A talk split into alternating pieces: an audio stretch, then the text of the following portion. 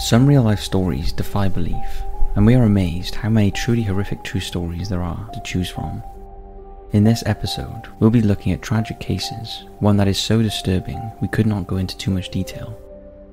It's hard for us to say hit those lights, sit back and enjoy, as these cases are not enjoyable, they are stuff of nightmares.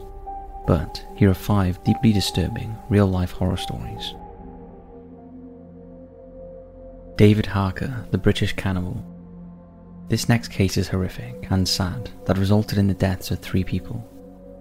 David Harker had problems from a young age. He would torture and mutilate small animals for fun, and at the age of 16, he was sent to Deerbolt Young Offenders Institution in County Durham for attacking two men and killing their dog.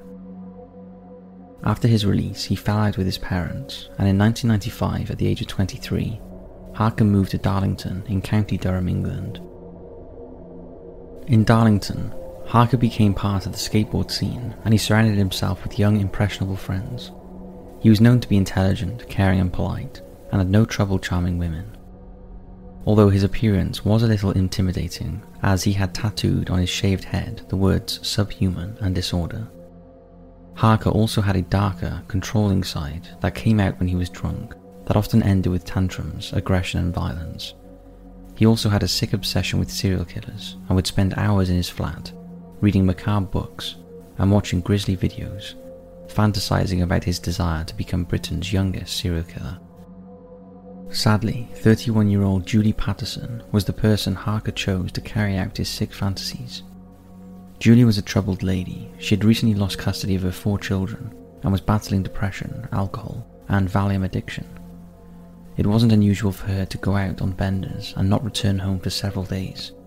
So when she didn't come home in mid-April 1998, her partner Alan Taylor was not unduly alarmed.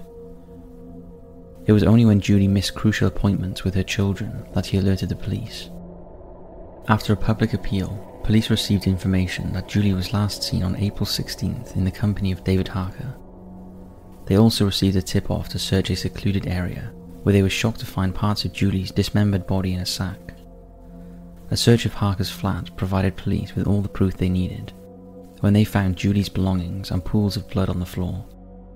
Prior to the gruesome find, Harker had bragged to several friends that he had killed Julie, but no one had believed him, believing it was just one of his drunken rants. Harker was arrested, but at first denied the crime and refused to reveal where Julie's missing head and limbs were buried. His denial prompted a massive police search, and the entire town was swept for Julie's remains. But after weeks of searching at a landfill site, the search was called off.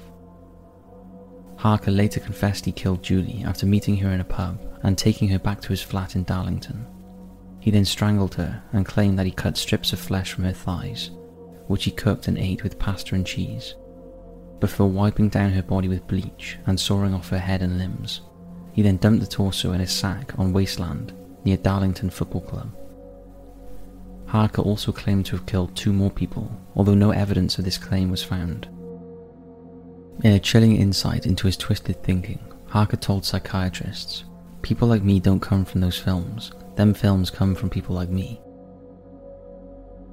On February 10, 1999, he was sentenced to life in prison after pleading guilty to manslaughter on the grounds of diminished responsibility after being locked up, Harker began a letter writing campaign to the press in a bid for attention, which he still periodically receives. Experts believe he uses the fact that he has never revealed where Julie's remains are as leverage to keep him in the news. In a twist to this horrific story, Julie's boyfriend Alan became obsessed with finding the rest of Julie's body and started digging holes all over Darlington. His grief caused him to turn to drink and drugs, and in 2006 he murdered his friend John Morrison by strangling him with a belt. He claimed that he wanted to be sent to the same prison as Harker in order to exact revenge on his girlfriend's killer. Three months after being sentenced to life in prison, Alan committed suicide.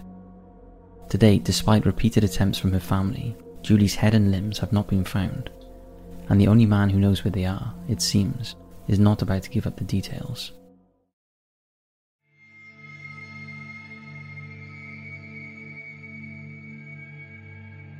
Joe Ball, the butcher of Elmendorf. You may not have heard of Joe Ball, but you might have heard of the film Eaten Alive, that tells the story of a crazed Texas hotel owner who feeds his guests to an alligator he keeps at the back of the hotel. While that film, however far fetched it seems, is based on a real life character called Joe Ball. Joe Ball was born on January 7, 1896, in Elmendorf, Texas. He was the second of eight children born to Frank and Elizabeth. At the age of 21, Joe enlisted in the First World War and was shipped off to the front lines in Europe. In 1990, he received an honourable discharge from the army and returned to his hometown in Elmendorf. For a while he worked for his father, but found it hard to adjust to civilian life after the horrors of war and soon quit. Joe then became a bootlegger, and he was so successful he even employed a helper called Clifton Wheeler, who by all accounts he treated appallingly. When Prohibition ended, there was no call for bootleggers, so Joe opened a saloon, which he named the Sociable Inn. Even though the business seemed to be doing well, Joe felt he needed a gimmick to draw in customers, and soon settled on the idea of having live alligators on the property. So he dug a hole behind the bar, filled it with water, and erected a 10 foot tall fence around it, before releasing five live alligators. Joe's idea was a success, and hordes of customers came in to look at his new pets. Joe made the alligators into a show and would throw live wild animals to the alligators, as the delighted punters cheered as they devoured them. Another thing that drew in male customers was the young girls Joe hired as waitresses and bartenders. Although it didn't go unnoticed that none of them seemed to stay long. They were there one day and gone the next. In 1934, Joe met a woman named Minnie Gotthardt, and the couple began running the bar together. That was until Joe fell for one of his young waitresses, Dolores Buddy Goodwin.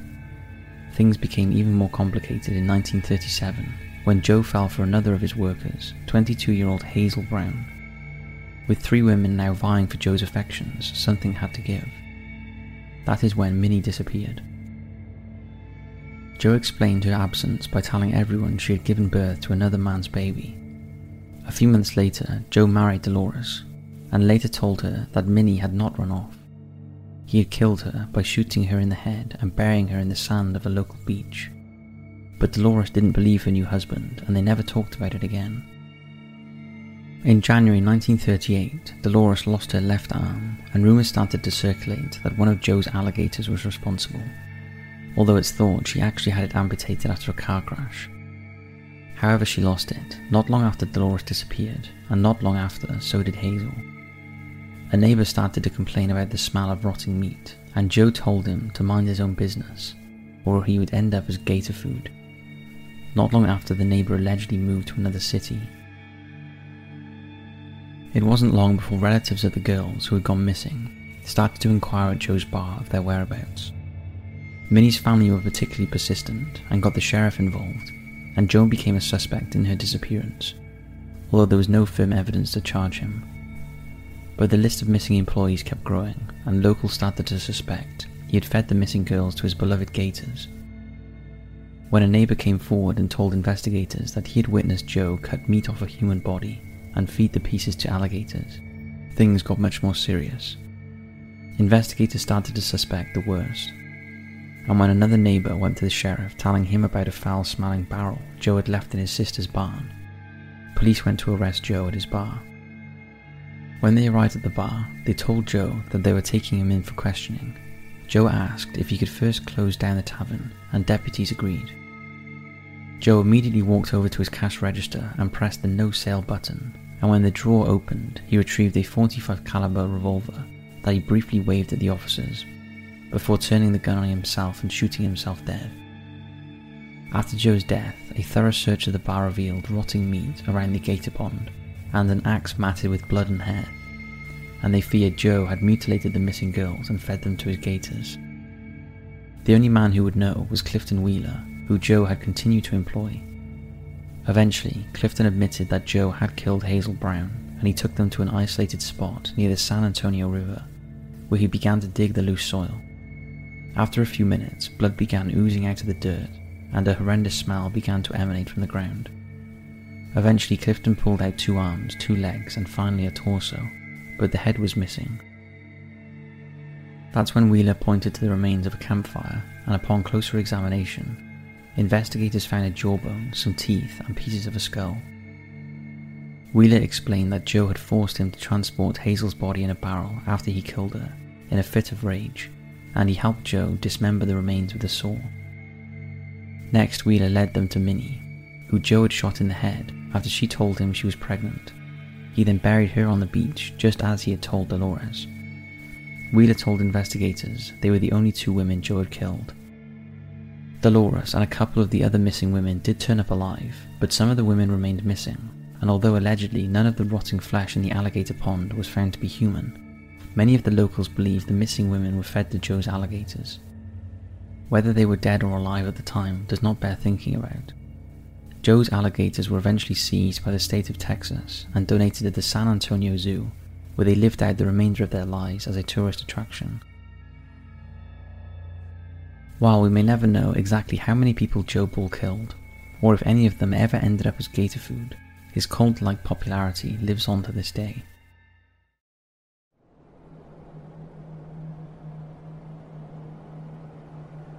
Junko Furuta's 44 Days of Hell. This story is quite possibly one of the most shocking we've ever written about. Some of the details are so horrific, we are not going to describe them in detail. It's the kind of crime that makes you question how such grotesque human beings could exist. It's all the more disturbing when you realize they were barely older than children. Junko Furuta was a 16 year old girl who lived in Misato, Japan. She was a popular student at a local school and was never in trouble. Unfortunately, it was her attractiveness that caught the eye of the school bully, a boy named Hiroshi Miyano. But when he asked Junko on a date and she turned him down, he was furious and was set on revenge. Miyano had links to Yakuza, a notorious Japanese organized crime syndicate. He and his mates were low ranking members of the gang known as Chimpiras and had previously engaged in various crimes. On November 25, 1988, as Junko was riding her bike from home from her part time job, one of Miyano's friends jumped out on her, causing her to fall from her bike.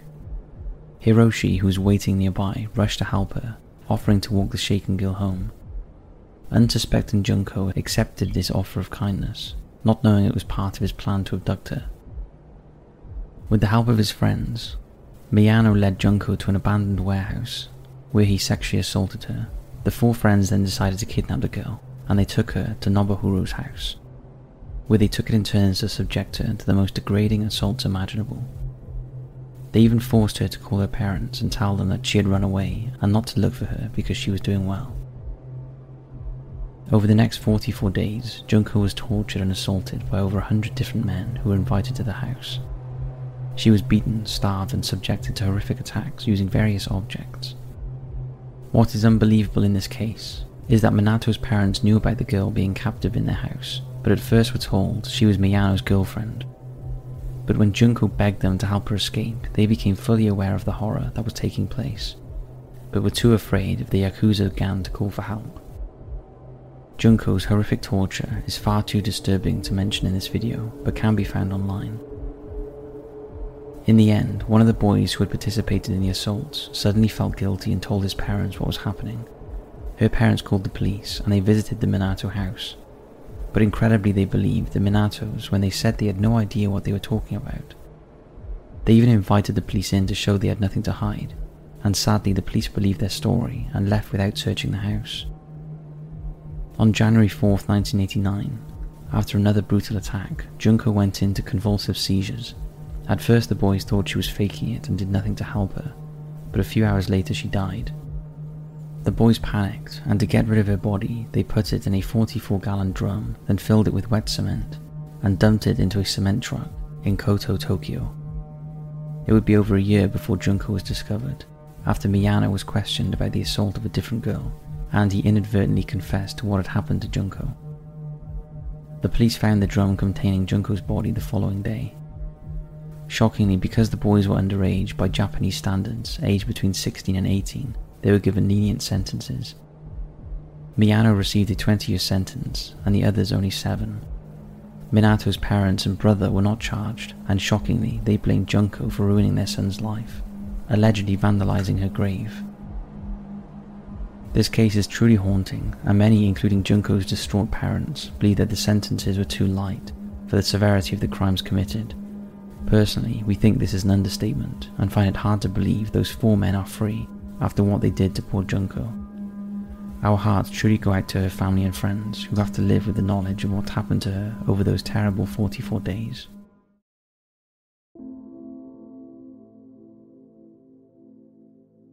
Teresa Knorr. It's rare for any mother to harm their children. Most mothers love their children unconditionally, but in the case of Teresa Knorr, rather than love her children, she was jealous of them, and her seething envy led to two of the most heinous murders ever carried out by a mother. Teresa Cross was born on March 14, 1946, in Sacramento, California. She had a relatively settled life growing up, until her mother died when she was 15 years old. After her mother's death, Teresa dropped out of school and at 16 married her first husband, Clifford Clyde Sanders, and the following year gave birth to their first child, Howard. But her marriage was full of conflict, and after one year of the couple's many fights, Teresa shot Clifford dead with a rifle. She was charged with murder, but she pleaded not guilty, claiming self defense. And at her trial in 1964, the jury agreed and she was released. The following spring, she gave birth to a second child, a girl named Sheila. A year later, Teresa married US Marine Bob Knorr, and the couple had four more children together Susan, William, Robert, and Teresa Mary. This marriage ended in divorce, and Teresa went on to marry twice more, both of which marriages also ended in divorce. Teresa was physically, verbally, and psychologically abusive towards all of her children, and for years she abused and tortured them in various ways, including beating them, force feeding them, and burning them with cigarettes. She also neglected the home they lived in, and their apartment was filthy and smelt of urine. As they grew up, a lot of her anger was aimed at her two eldest daughters, Sheila and Susan. They were turning into attractive young women, and she grew increasingly jealous of their beauty and slim figures. Things came to a head in 1982 when Teresa became convinced that Susan was casting spells on her to cause her to gain weight, and one day she was so angry, she shot Susan from behind with a 44 caliber gun the bullet lodged in Susan's back, but Teresa refused to allow her daughter to seek medical attention. Despite the lack of care, Susan survived, but not for long. After another argument with her mother in July 1984, Teresa stabbed Susan in the back with a pair of scissors. Again, she survived, but she told her mother she was moving to Alaska to escape the abuse. Teresa agreed on the condition she allowed her to remove the bullet lodged in her back, in case she used it as evidence against her. Teresa sedated her daughter using Mellaril capsules and alcohol, then ordered her 15 year old son Robert to remove the bullet using an X-Acto knife. After the procedure, Susan developed sepsis and eventually fell unconscious. Thinking she was dead, Teresa packed up Susan's belongings in a trash bag and, after binding her arms, legs, and mouth, ordered her son Robert and William to drive their sister to Squaw Valley, where they dumped her on the side of the road, before dousing her with gasoline and setting her alight. Susan's smouldering body was found the next day. Horrifically, an autopsy determined that she was still alive when she was caught alight. Due to the state of the remains, a positive identification was never made, and Susan was classified as a Jane Doe. Following Susan's death, Teresa began directing her anger and abuse towards her daughter Sheila, and after accusing her of being pregnant and passing on an STD to her, Teresa beat Shelley, tied her up, and locked her in a closet with no ventilation. On June 21, 1985, Sheila died of starvation and dehydration, but it was three days before Teresa realized her daughter was dead. And by then, her body was decomposing, causing an odorous smell to fill the apartment. Teresa again ordered her sons to dispose of the body, and they dumped it near the airport in Truckee, California. Sheila's body was discovered a few hours after, but was never positively identified and was classified as a Jane Doe. The smell in the apartment was so bad afterwards that Teresa moved the family out of the home and ordered her youngest daughter, Terry, to burn down the apartment in an effort to destroy any physical evidence. However, the fire did little damage as neighbours quickly reported it before it spread, but by this time Teresa had fled. Teresa was arrested some years later after her surviving children severed their ties with their mother, and her youngest child, Terry, reported her sister's murder to the Utah police. In 1993, Robert, William, and Teresa were arrested, although Robert was already in prison for murdering a bartender. Teresa was spared the death penalty after a plea bargain, but was sentenced to two life sentences.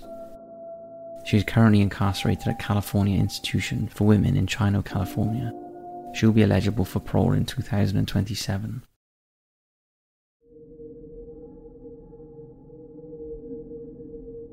Brett Mann.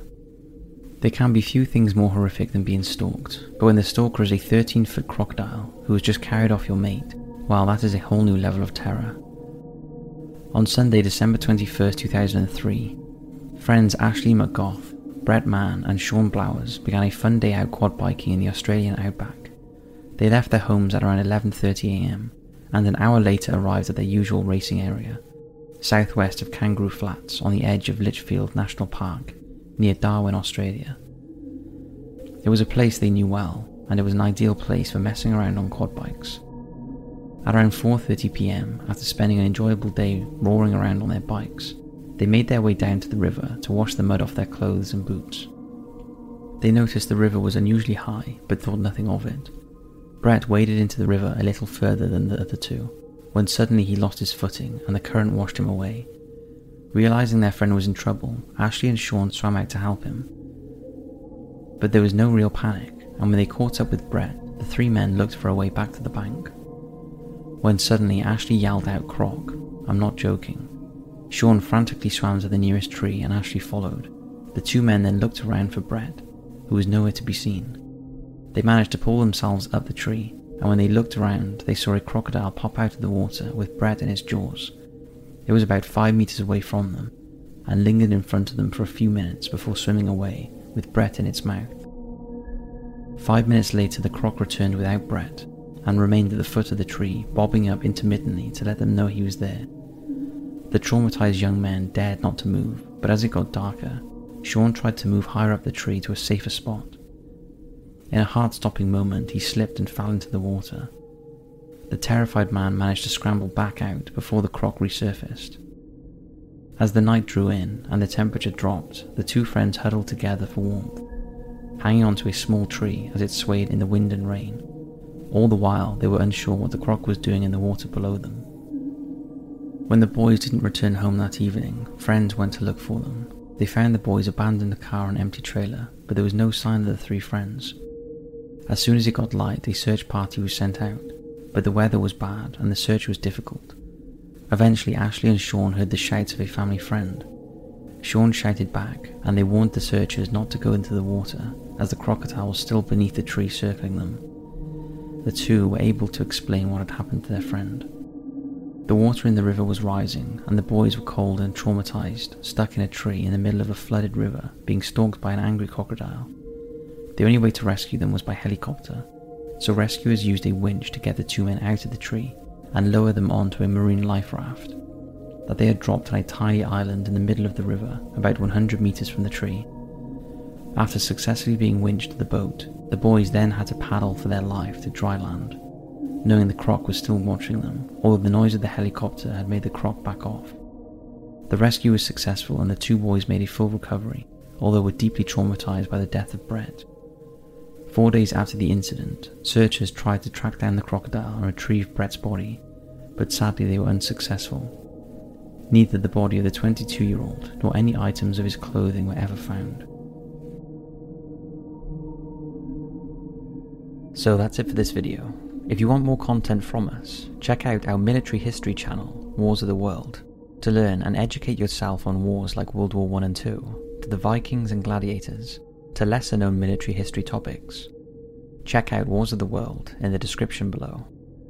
Thanks for watching, and as always, we'll see you in the next video.